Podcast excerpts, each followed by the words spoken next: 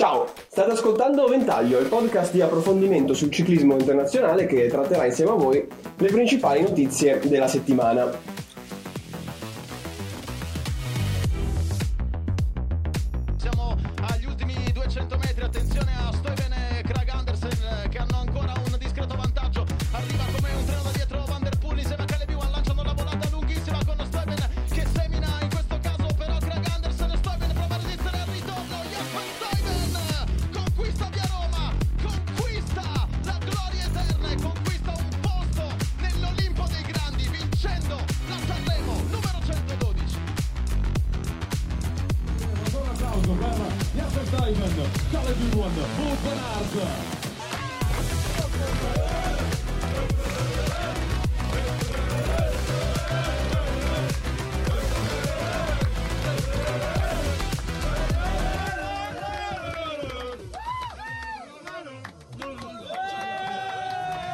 Sì, doveva essere la Milano Sanremo di Van Der Poel eh, o del bis di Van Aert, senza dimenticare poi la Filippo o tutti gli altri mega favoriti che eh, c'erano diciamo alla vigilia di questa, di questa corsa, ma alla fine a sorpresa sul traguardo di Via Roma è stato Stuyven, l'ho detto bene? Stuyven? Benissimo. E proprio l'analisi della dodicesima edizione della classicissima sarà il tema centrale di questa puntata del podcast. Allora, abbiamo tantissimo da dire, tantissimo da raccontare. Intanto, udito udite, ha vinto Stuyven, nel senso ha vinto, concedetemelo, un, un mezzo, uno sconosciuto, posso dirlo? Posso dire che è uno sconosciuto? Sì, perché sei ignorante. perché sono un ignorante, no, è vero, io sono un ignorante, quindi posso dirlo. Comunque, ha vinto. Dai, non proprio sconosciuto, ma un nome che non ti aspetti. Un nome che non ti aspetti, cioè, soprattutto in un, uh, in un insieme di corridori fortissimi che stavano andando benissimo che probabilmente erano tutti mega favoriti, alla fine lui è stato il più, il più furbo di tutti. Non so se qualcuno di voi vuole iniziare a fare un po' un, eh, un check, diciamo, un, un'analisi di come, come, siamo arrivati a questa vittoria, che Milano saremmo stata a voi, diciamo, primo che vuole. Bah, prendo parola io su una Milano Sanremo che devo dire non ha deluso le attese, o meglio, si è proposto un po' il canovaccio degli ultimi anni. Ancora una volta non si arriva a volata a ranghi compatti, ancora una volta un attacco nel finale riesce a fare la differenza. Diversamente da quanto visto recentemente, il Poggio non ha fatto nascere l'azione decisiva che invece è nata subito dopo la discesa, quindi in quel momento che tutti dicono un po' di studio in cui è stato bravo Stuyven a cogliere l'attimo e attaccare e anche poi abile e resistente, poi negli ultimi chilometri ha sfruttato bene l'arrivo di Craig Andersen per poi piazzare l'ultima stoccata che gli ha permesso di resistere al gruppo, al ritorno del gruppo regolato dal povero Caleb Biwan che mi dava l'impressione di volare letteralmente ieri, scusate, sabato in salita e poi alla fine si è dovuto accontentare del secondo posto, un po' come succedeva ai tempi d'oro al povero Peter Sagan che comunque si è diviso bene con un quarto posto. Sì, l'unico attacco che Van Aert non ha chiuso complice, forse era perché l'amico, non credo che abbia pensato al fatto che è un amico, la, è l'attacco che è andato alla fine. Mm, l'unica volta che Van Aert non ha chiuso proprio, quindi sfortunato. È interessante, e ve lo leggo, poi partite voi, eh, tanto l'abbiamo visto tutti, questo post di Ganna. Perché ovviamente poi si entra in tutte le diramazioni, le strategie, come è andato quello, come è andato quell'altro. Ganna scrive: Sono tre giorni, e questa cosa l'ha scritta un giorno fa, cioè mi sembra il giorno dopo la Milano-Sanremo, cioè il giorno dopo la corsa e... Eh, no, la sera stessa. La sera stessa? La... Sì. Ok, la, la, polemica era su eh, la Ineos ha esagerato sul poggio. Eh, questo Ganna praticamente scrive: Sono tre giorni che è finita la Tirreno Adriatico, mi porto dietro un po' di influenza. Poi, ovviamente, dice che è negativo, così almeno non crea allarmismi. Le scelte di oggi per la Milano-Sanremo sono state prese di conseguenza, quindi gentilmente non facciamo tutti i direttori sportivi di turno con tanti ma e se Detto questo, grazie e ci vediamo alla prossima. Allora, io personalmente un Ganna, non lo so, in, quest- in, versione, in questa versione arrabbiata non, non, non, l'avevo visto. Confesso che poi non seguo spesso l'Instagram eh, o comunque i social di Ganna, quindi magari posso anche, posso anche sbagliarmi. Però eh, che cosa è successo, diciamo, sul poggio? Qual è stato secondo voi eh, l'errore, se si può dire appunto, lo sbaglio che ha fatto, che ha fatto la Ineos? Stato forse tirare, perché Ganna ha tirato in maniera fenomenale, ma poi né Chiatoschi né Pitcock, ma soprattutto Chiatoschi, gli è mancato l'acuto di staccare gli altri perché sono stati infatti l'unica squadra che è rimasta con due corridori alla fine, ma non aveva nessuno dei due adatti allo sprint. Quindi Ganna ha fatto selezione, ma non è stata la selezione che ci si aspettava. Sì, io penso tra l'altro che sia, fat- sia stata fatta la solita letteratura eccessiva. Naturalmente eh, tutti un po' speravamo, ne avevamo parlato anche la settimana scorsa, del fatto che Ganna potesse fare quello che poi ha fatto Stoiven nel finale. E c'è stata una tattica, hanno seguito quella tattica. Paradossalmente, Ganna è andato talmente tanto forte dal poggio da far del male non solo ai suoi compagni di squadra, ma anche agli avversari. Perché poi, se Van der Poel, se Van Aert, se lo stesso Ala Filippo che si ci ha provato, ma non è riuscito a fare la differenza come gli altri anni non sono riusciti appunto ad attaccare come avrebbero voluto è stato merito del lavoro di Ganna che è andato veramente, veramente forte. Col senno di poi sono bravi tutti, probabilmente col senno del poi se Ganna si fosse risparmiato magari eh, avremmo raccontato un finale di corsa diverso, ma mh, mm, non, c'è, non, c'è, dato saperlo. Quello, l'indicazione importante che traiamo è che Ganna è un corridore che ha che ha i mezzi, ha la resistenza, le capacità per tenere in una corsa da 300 km e magari già il prossimo anno le tattiche in casa Ineos potrebbero cambiare. Sì, anche se sempre lì c'è il problema che va visto Ganna in un arrivo con un gruppetto, difficilmente può dire la sua, deve scollinare da solo o allungare dopo il poggio. No, ma Ganna perché... può vincere solo come ha vinto Cancellara nel 2008, cioè solo esatto. così può vincere. Nel senso, il limite può essere quello rispetto a un Chiatoschi che è più veloce e anche Pitcock stesso. Prendere, penso, l'iniziativa di dire vinco, vinco io all'interno di una squadra come la Ineos, credo che sia una delle cose più difficili. Poi, soprattutto, cioè, puoi essere anche Ganna, puoi, essere, puoi chiamarti come vuoi, però a parte che comunque è un ragazzo, diciamo, ancora giovane, però penso che un'iniziativa del genere. Io mi ricordo alla Sky, lo sapete benissimo, solo che Froome si allontanava leggermente quei due metri da Wiggins in quel tour del 2012 in cui tra l'altro Nibali arrivò terzo e che era proprio, era, sembrava diciamo uno scandalo assurdo, non, non poteva permetterselo assolutamente, quindi mi, mi immagino immagino davvero diciamo, cosa voglia dire prendere l'iniziativa. Penso sia impossibile, nel senso, però chissà, ha, diciamo che gli anni davanti per, per fare la differenza ce li ha tutti. Poi se con l'influenza ha fatto un ritmo del genere, io mi immagino da sano che cosa può fare. Poi magari anche già adesso nella campagna del nord può cambiare il suo ruolo perché Chiatoschi non sta bene che ha una costola fratturata e magari sono tanti capitani anche là ma potrebbe avere spazio e ritagliarsi quella leadership. Eh sì, eh, però dovrebbe fare solo la Parigi-Roubaix, mi risulta. Non sarà Fiandre... Non so, non so se già la Ineos ha delineato i blocchi o comunque magari non è per ora nel suo calendario e poi ci sarà. Col fatto anche che non ci sarà Chiatoschi, credo. Ma è sicuro? Eh, se c'è una costola fratturata, credo che andare a correre sul pavé non sia il massimo. No, non è che ti chiami Fiorenzo Magni, cioè. Non è che... Tutti quelli che invece, diciamo appunto, come abbiamo introdotto, sono partiti come i vincitori, diciamo, sono partiti papi e sono tornati cardinali. Diciamo, Van Aert, eh, diciamo che se non ci fosse stato Stuyven avrebbe, avrebbe vinto. Eh, Van Aert, i vari Evan, Van der Poel, la Philippe chi è che è da bocciare di loro, secondo voi? Cioè, o c'è qualcuno da bocciare, oppure alla Filippo, tra l'altro, leggevo poco fa che diciamo, non si rimproverà niente perché cioè, tutto quello che doveva fare l'ha fatto. Eh, io personalmente non, non, credo che c'è da rimproverare qualcuno nello specifico. Eh, perché intanto eh, la corsa ha avuto la, la sua storia. Mm, secondo voi qualcuno poteva fare di più? Allora, io l'unico pensiero che, cioè l'unico pensiero, tra l'altro è un pensiero condiviso anche da Adriano Malori, l'ex ciclista che ha scritto un post simile su Facebook, è legato al fatto che la Bora nel finale aveva due cartucce da sparare, ovvero Sagan e Shackman, ma sono rimasti un po' passivi. E sicuramente Sagan non era il... Um, il Sagan magari di qualche anno fa, però alla fine ha dimostrato di star bene.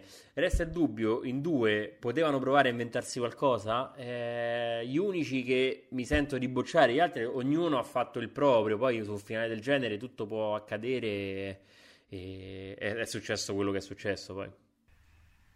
Io l'unico su cui qualcosina in più mi aspettavo era Van der Poel, sinceramente, perché sembrava stare benissimo, scherzava con tutti, cioè quando butta la, la, l'acqua della borraccia su Bennett poco prima della salita, gestiva tutto, poi secondo me ha pagato il ritmo di Ganna e non è riuscito ad attaccare come ci si aspettava. Forse proprio lui, però mh, è una giornata storta, un percorso di 300 km comunque... Mh, Bocciare no, rimandato. Ecco. Io me la sono persa la, quella della borraccia. Qual era? È stato che quando è rientrato Bennett in gruppo, lui aveva la, eh, la borraccia gliel'ha svuotata proprio sul freno a disco di Bennett, così scherzando. Stata, credo, subito prima del poggio o, de... o poco prima stata un'inquadratura così, niente di particolare, però è stata carino e faceva capire quanto stesse bene Van Der Poel, quanto non avesse pressione o altro, fosse convinto, secondo me. Comunque non mi sembra così, così in fin di vita Sagan. Diciamo che credevo, sono sincero, credevo peggio, però molti lo danno lo davano un po' come, come, tramontato ormai, come quello che doveva appendere la bici al chiodo. Tra l'altro, quanti anni ha Sagan in questo momento? 31. 31, quindi diciamo che ancora. Petacchi quando è che aveva vinto la maglia verde al tour? Eh, Petacchi la vinse nel 2010, non mi ricordo la data di nascita, però considerando che lui già nel 2003-2004 era ai vertici, ti direi che comunque era più grande. Tant'è vero, sì, nel 2010 aveva 36 anni. Eh, appunto, cioè, quindi nel senso, secondo me Sagan anche, può ancora dare tantissimo. Eh, non, non, mi sembra così, così, al tramonto come molti lo, lo, lo, lo manifestavano, lo mostravano, diciamo. Semplicemente non è più dominante come qualche anno fa, però è comunque un corridore che...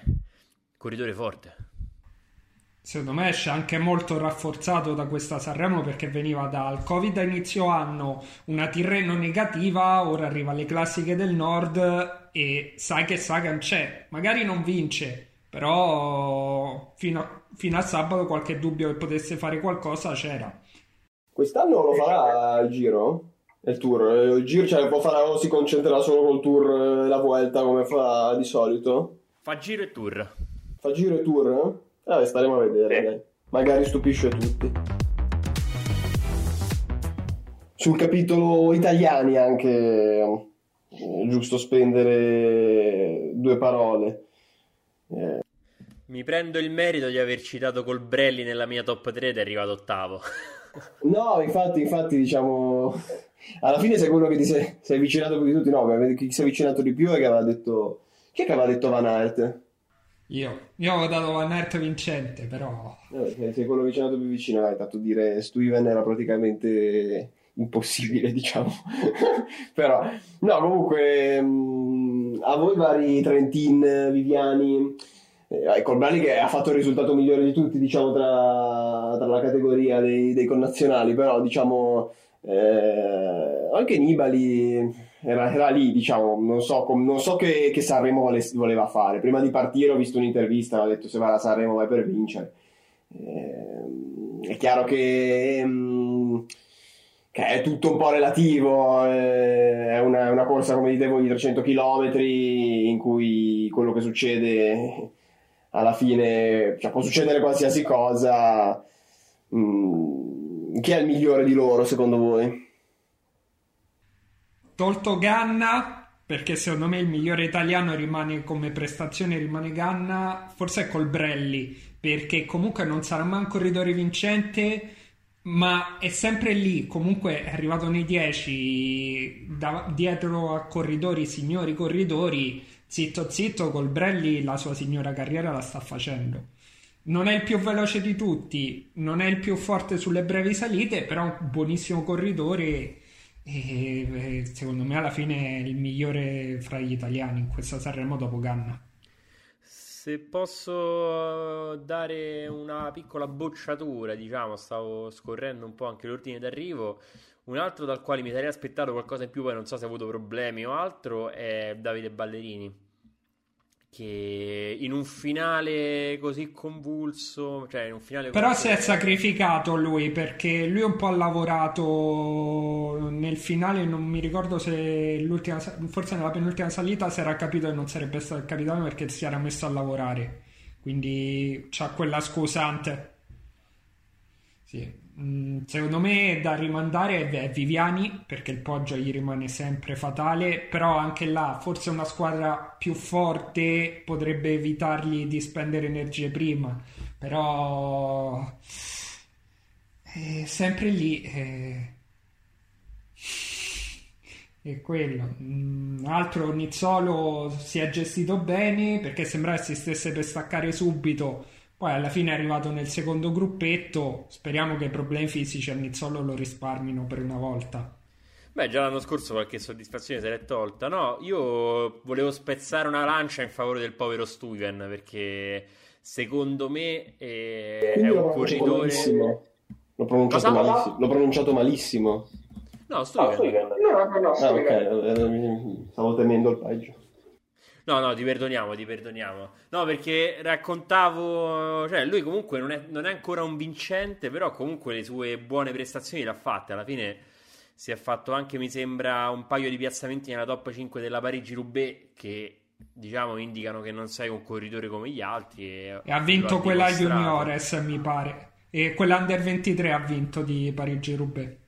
Poi di certo non è un corridore in carriera fortunato, se pensate che la sua prima vittoria da professionista l'ha fatta col polso rotto, il giorno dopo si è dovuto ritirare, era la Vuelta del 2015, quando lui vinse a Murcia, nella, nella, tra l'altro nella Vuelta vinta da un certo Fabio Aru. Ecco, sembrano passati secoli. E invece solo sei anni. Beh, infatti ma vedo che ha 28 anni comunque. Sì. Cioè non è, non è ragazzino. No, no è, nel senso, un corridore che comunque si è piazzato, ha piazzamenti anche al Giro, al Tour, la vittoria alla Vuelta, l'anno scorso ha vinto una classica del Nord, in cui sul podio c'era anche solo Greg Anderson che se lo ritrova sempre perché comunque gira e rigira, sono protagonisti insieme. È un corridore che si è spesso sacrificato anche per altri corridori in squadra. Ora, forse questa Milano Sanremo gli permette di affrontare la campagna del Nord con un ruolo diverso. Tra l'altro, mh, avevi fatto notare in un articolo che non so come sei riuscito a trovare. Il, il, il soprannome preferito, no, non era soprannome, era l'animale. Per cos'era? No, l'animale preferito è proprio sul sito della Trek. Ah, perfetto, proprio quindi se l'ho pubblicizzato spudoratamente. Cos'è che diceva? Eh, che se fosse un asino vorrebbe... Sì, se fosse un animale vorrebbe essere un asino. Bellissimo. È un genio. Vabbè, adesso, adesso conosciamo meglio Steven, tutti i particolari. Tra l'altro, a meno che qualcuno, allora siamo al 20, a meno che qualcuno non voglia aggiungere proprio una roba che si sente di dire di questa Milano-Sanremo impellente Guarda, io una chicca, cioè tra gli italiani vorrei segnalare anche Andrea Peron, corre in una squadra, la Novo Nordisk, dove corrono solo corridori con il diabete. Lui mi pare ha il diabete tipo 1.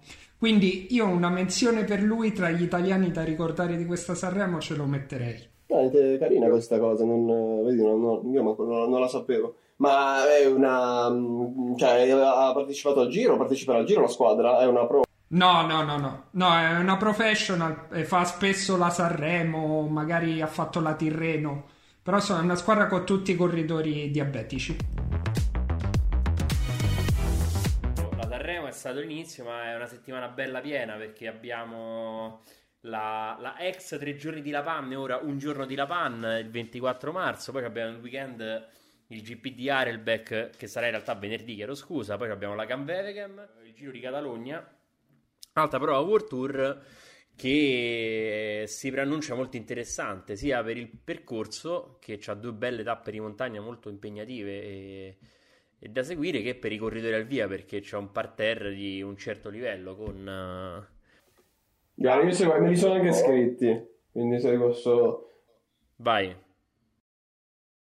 allora c'è eh, Eric Mass vabbè Valverde però nel senso non questo ti sto solo dicendo gli uomini in classifica, poi io non voglio togliere, non voglio togliere niente a nessuno. Eh, Sepp Kus che dicevamo che può essere interessante vedere se, se senza diciamo, il peso di un qualche capitano da, da scortare vuol fare qualcosa, però è chiaro che eh, non siamo a un grande giro, bisogna vedere se ha voglia, se è in forma e tutte queste cose qua. Ah no, è vero, c'è Krujvik, sto dicendo una cavolata. C'è Krujvik, però mm, bisogna vedere diciamo come come la prende Joao Almeida con Fausto Masnada, tra l'altro. Non so cosa vorrà fare Fausto Masnada a questa, questa Catalogna. Vabbè, poi c'è la, la, Ineos che sembra schierare la, solito, la, solita squadra da combattimento. Sono prove per il tour in casa Ineos, direi. Sì, sì, molto probabilmente sì, perché intanto... Eh, sì, perché ci ha buttato Richie Port, Carapaz, Yates e, e Thomas, quindi c'è una, eh, probabilmente vogliono vedere come, come, dici te, poi correggetemi se sbaglio, come, come si muovono con Carapaz capitano, immagino, no? Tanto eh, sarà lui l'uomo di punta per il tour. Beh, in partenza, Beh, in partenza sì, sì, anche, se, se poi penso che Yates e Thomas uno spazietto potrebbero, potrebbero anche reclamarlo qualora la condizione sia di quelle sì. giuste. Porta già dato? Beh, Porta, secondo me il podio è stato l'apice della sua carriera, della sua buona carriera. Poi Beh, poi scorso, se riesce a finire il tour è già un miracolo comunque. Eh. E... C'è, ah, no, c'è, anche, no, c'è anche Giulio Ciccone e um, c'è Hugh Carti che l'anno scorso è arrivato terzo alla Vuelta e in squadra con Rigoberto Uran eh, c'è già Indrey che eh, non sappiamo niente di lui cioè non, non, sappiamo cosa farà quest'anno perché è ancora un gran mistero non, non so neanche come arriva questa... Um... Aveva partecipato alla Parigi-Nizza Indre, no? Sì, ma sì, ma lasciare il segno, segno abbastanza anonimo. C'è Kelderman, però anche Kelderman lo, lo cito giusto per, eh, per rispetto, così. E, eh, poi c'è ovviamente Chris Froome che diciamo ha gli occhi puntati, ma eh, cos'è che dicevi lui? Il ritardo già accumulato ieri non era non era così, così basso, no? Beh, sì, nella prima tappa, giusto per onor di cronaca, vinta da Andreas Kron al termine di una fuga e ha perso 8 minuti e 30 dal vincitore, quindi è, è fuori dalla classifica. Va bene. Sì, poi nelle partenze aggiungerei giusto Irshi che fa il suo esordio con la UAE dopo aver cambiato squadra in corso. Ah, è vero, cioè, vedi, alla fine qualcuno mi dimentico sempre. Eh, sì, è una lista di lusso. E cosa volevo dire? Allora, quanti, quante tappe è la Catalogna? 4, 5? Eh? Sono 7 tappe. Due di alta montagna, una cronometro e diciamo possiamo fare, la, la, concludiamo qua. Non dico la top 3. Eh, Vogliamo buttare un vincitore pronostico così alla prima?